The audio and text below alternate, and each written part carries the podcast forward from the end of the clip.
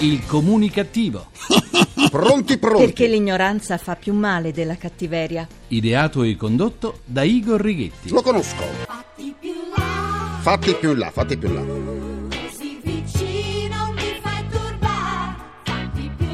E mi fai turbar. La canzone più in voga in questo periodo di campagna elettorale. Fatti più là. Buona comunicazione Italia, paese dove secondo rete imprese a causa della crisi nel 2012 hanno chiuso 100.000 aziende, un'impresa al minuto, dal vostro comunicativo di fiducia. Igor Righetti. Bentornati alla nostra terapia radiofonica di gruppo Missioni Zero, numero 2017 con il 17 undicesimo anno di programmazione con l'undicesimo. Terapia che supporta e sopporta la depilazione definitiva per essere sempre senza peli anche sulla lingua. Siamo ancora tutti sotto shock dopo la temibile, paurosa, terrificante, spaventosa, orrenda, terribile, raccapricciante IMU. IMU. L'IMU ci ha tolto il sonno più di tutti i film di Dario Argento visti contemporaneamente. Ci ha fatto sudare più di otto ore di tapirulan. Ci ha tolto l'appetito come nemmeno Antonella Clerici, impegnata ai fornelli, impegnata si fa per dire, è mai riuscita a fare. Ci ha innervositi più delle notizie dei falsi poveri con auto di lusso e ville. Ha costretto milioni di italiani ad assumere ansiolitici e psicofarmaci e milioni di pensionati che con sacrifici erano riusciti dopo 30 anni, 30, a saldare il mutuo della loro prima casa, a sottrarre dalle misere pensioni centinaia di euro per pagare l'IMU. Eh sì, l'IMU, l'IMU si è pure montata la testa. Sì, non ha retto la grande popolarità alla quale è arrivata. Su internet, per esempio, luogo dove si va anche per cercare risposte alle proprie ansie, a giudicare dalle analisi sul ricorso ai motori di ricerca, la parola IMU, IMU ho paura, fa paura anche a me, piccola. Dicevo, la parola IMU ho paura. ho capito che l'IMU ti fa paura bambina, ma proprio al comunicativo devi esternare il tuo terrore. E su, con tanti programmi che ci sono, vai a comunicare la tua paura anche da qualche altra parte. Eh, stavo dicendo, la parola IMU è risultata la più ricercata in Italia nei primi mesi del 2012, seguita da terremoto o altri vocaboli più di moda come Twitter. L'IMU, l'IMU, quindi è diventata egocentrica, ma adesso dovrà lasciare il posto a una nuova tassa, una sua cugina, in quanto anche questa imposta è legata a coloro che possiedono una casa. Gli immobili in Italia sono presi di mira, in quanto in un paese di evasori sono la sola cosa certa e dichiarata. Ecco, ecco perché se la prendono con le case per battere cassa. Perché in un paese come l'Italia, dove ci sono più evasori fiscali che mosche o pidocchi, gli immobili rappresentano una certezza di incassi. Del resto l'etica, soprattutto in tempo di crisi, è andata a farsi friggere. Il nostro nuovo incubo, cugina dell'IMU, ha un nome apparentemente innocuo, quasi angelico. Tares. Tares.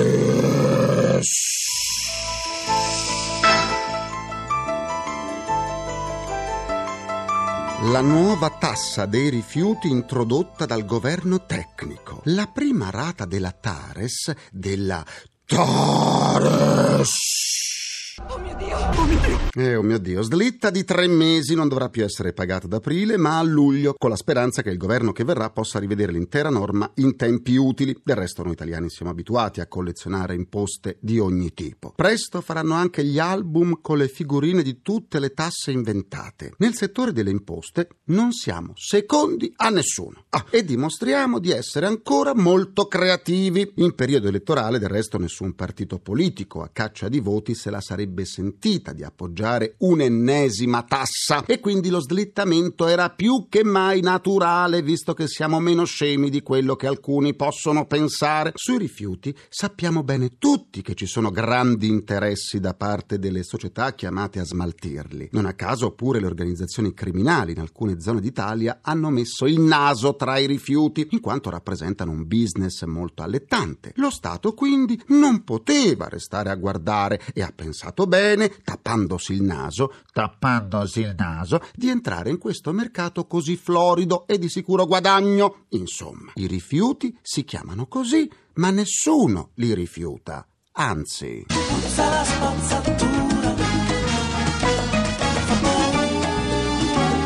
Puzza, puzza, ma rende, quanto rende la spazzatura? Ma quanto ci costeranno i rifiuti? La CGA di Mestre stima un importo di oltre 2 miliardi in più rispetto alla vecchia Tarsu e alla TIA, nonostante dal 2007 al 2011 la produzione dei rifiuti urbani sia diminuita del 5% e l'incidenza della raccolta differenziata, che ha consentito una forte riduzione dei costi di smaltimento, sia invece aumentata di oltre il 30%. Ma quando bisogna battere cassa, quando bisogna battere cassa, tutto questo non importa. Un ficchetto secco. E chi se ne frega? E chi se ne frega, come dice Marco Masini, ma non finisce qui, eh no. La deliziosa e aggraziata Tares, Tares, graziosa soltanto nel nome, porterà un aumento medio del 29% a famiglia, per un gettito complessivo a carico delle famiglie e delle imprese di almeno 8 miliardi. Oh mio Dio! Oh mio Dio! 8 miliardi. Il segretario della CGA di Mestre, Giuseppe Bortolussi, ha anche affermato che la cifra andrebbe approssimata per difetto, in quanto i dati registrati non comprendono i costi dei comuni che hanno esternalizzato il servizio. Ti pareva? Pure la UIL ha fatto i conti su quanto dovranno pagare in più i cittadini. In media 305 euro a famiglia. La Tares, la Tares, è quindi più famelica dell'IMU, in aumento di oltre il 35% sul 2012, visto che l'entrata in vigore della Tares, Tares, è stata posticipata a luglio, forse sarebbe il caso, forse sarebbe il caso che chi andrà al governo si ricordi che gli italiani onesti che pagano tutte le tasse sul reddito da stipendio o dalla pensione sono ormai stati spremuti fino all'ultima goccia e difficilmente accetteranno nuove imposte. Si continui invece la strada che sta percorrendo da un po' di tempo l'Agenzia delle Entrate e la Guardia di Finanza, andando a scovare i tanti paperon de paperoni che si spacciano per falsi poveri. E son parole sante. E son parole sante. Sono parole sante. Per riascoltarle su del comunicativo andate sul sito comunicativo.rai.it dove potrete anche scaricarle in podcast e sentirle in caso di Alluce Valgo, perché io valgo. Vi aspetto pure sulla pagina Facebook del comunicativo, facebook.com slash il comunicativo. Lascio la parola al nostro concorso nazionale per aspiranti conduttori radiofonici. La radio è di parola. Ami la radio e ti piacerebbe metterti alla prova? Iscriviti in modo gratuito alla quarta edizione del concorso nazionale per aspiranti conduttori radiofonici La Radio di Parola, promosso in collaborazione con il Ministro degli Affari Regionali, Turismo e Sport. Per conoscere il regolamento e inviare la tua prova di conduzione vai sul sito ilcomunicativo.rai.it. Hai tempo fino al 14 marzo 2013. Potresti condurre una puntata di un programma di Rai Radio 1 e realizzare un'audioguida sulle mete turistiche italiane meno conosciute. Non perdere questa occasione perché la radio è di parola. Un'occasione da prendere al volo. Parliamo ora della letteratura che si è tinta di rosa e dell'evoluzione del rapporto tra autori ed editori. Questo non è un periodo facile per l'editoria libraria, è dallo scorso anno che si registrano cali delle vendite, ma non è così per tutti i generi. L'editoria per i ragazzi registra un sensibile aumento, così come dati positivi vengono dalle pubblicazioni di cucina, del tempo libero e soprattutto dal genere fantasy. E allora andiamo a parlarne con le nostre ospiti. Do la buona comunicazione al direttore editoriale della casa editrice Sperling e Kupfer, Ornella Robbiati. Buona comunicazione a tutti, grazie. Grazie a te per aver accettato il nostro invito, come sempre. Quali generi più richiesti? Le classifiche la dicono lunga in realtà si è imposto un solo genere nuovo nel 2012 che come tutti sappiamo è il genere di quello che viene chiamato soft porn o mummy porn, quindi le 50 sfumature e tutti i libri che da lì sono nati. E questo è l'unico diciamo, genere che ha dato il via, che ha rivitalizzato un po' la narrativa che ultimamente soffre forse più della saggistica in libreria. Poi funzionano da però ormai più di un anno tutto quello che è, quindi l'alimentazione a livello dieta, l'alimentazione a livello ricette, quindi semplicemente cucina e alimentazione legata al tema medicina. Come ci si attrezza a rispondere alle esigenze femminili? Orecchie molto molto aperti, nel Eh. senso che per esempio il fenomeno appunto del 2012 che sono state le 50 sfumature, uno deve essere pronto a cavalcare quell'onda non con dei libri fotocopia perché questo non funziona, ma per esempio noi in Sperling abbiamo avuto un grandissimo successo con un piccolo libro umoristico che si chiama 50 sbavature di Gigio di Rossella Calabrò, che in un mese ha fatto 100.000 copie per dire, piuttosto che le 50 smagliature di Gina della stessa autrice. Cioè bisogna cavalcare l'onda e andare incontro ai fenomeni che si creano se creano desiderio nei lettori e nelle lettrici. Poi le lettrici comunque continuano a volere le storie d'amore, certamente soldi ce n'è pochi, quindi il fenomeno dei libri a basso prezzo è qualcosa che consente di leggere anche a chi di tanti soldi non ne ha effettivamente e sono sempre romanzi d'evasione mh, che permettono di sognare per cinque minuti e di astrarsi da quella che è una realtà faticosa. Il sottosegretario Paolo Peluffo si è detto convinto che il libro di carta non morirà mai e continuerà a esercitare la sua funzione culturale e sociale, magari affiancando il libro elettronico. Condividi? Io assolutamente d'accordo. Devo dire che non posso non essere d'accordo che facendo da più di 30 anni libri di carta mi sparerei se pensassi che, che andranno a morire. Sono certa che convivranno assolutamente e felicemente con gli ebook. Gli ebook è un fenomeno che si svilupperà anche da noi come è successo già nei mercati di lingua anglosassone, cioè in America il mercato è arrivato quasi al 24%, quello del digitale. Da noi succederà, la crescita è molto veloce, bisogna pensare che i ragazzi di oggi sono abituati a guardare tutto su dei tablet. Io credo, però ne sono convinta, ma da ben prima dei tempi della crisi, che si debbano fare meno libri. È un problema mh, comune a tutti gli editori per una questione di numeri, bisogna produrre tanto, ma in realtà le librerie sono sovraffollate, i libri restano in libreria troppo poco. Perché in Italia si è disposti a scrivere pur di non leggere. eh? Esatto. Grazie a Ornella Robbiati, direttore editoriale della casa editrice Sperling Kupfer e buona comunicazione. Buona comunicazione a tutti e grazie a voi.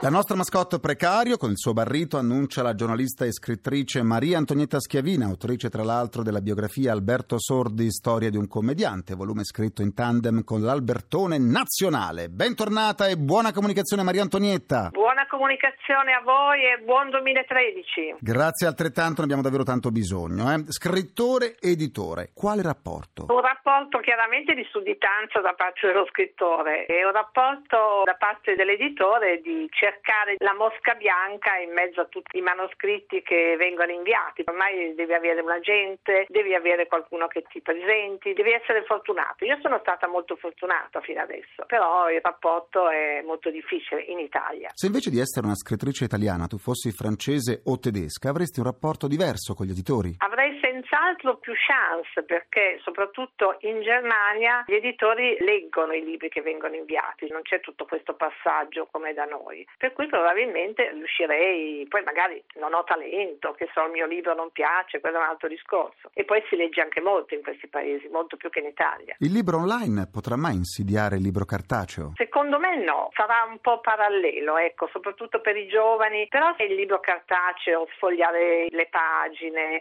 annusare quello che stai leggendo, insomma è tutta un'altra emozione, io penso che sia una cosa completamente diversa, però tutte e due possono andare avanti, basta leggere. Grazie alla giornalista e scrittrice Maria Antonietta Schiavina e buona comunicazione. Buona comunicazione a voi e grazie.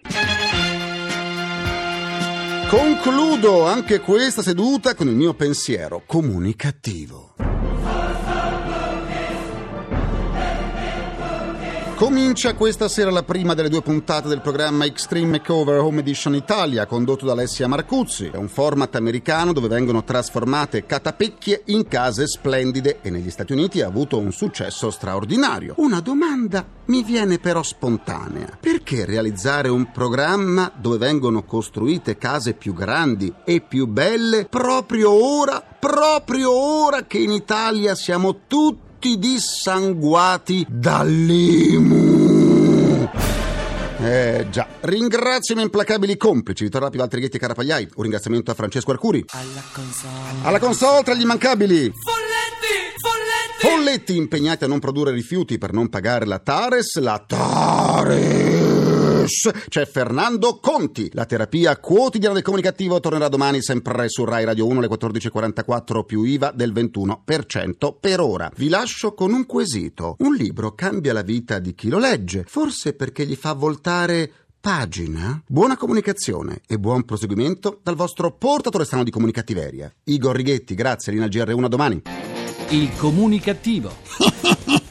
Perché l'ignoranza fa più male della cattiveria. Ideato e condotto da Igor Righetti.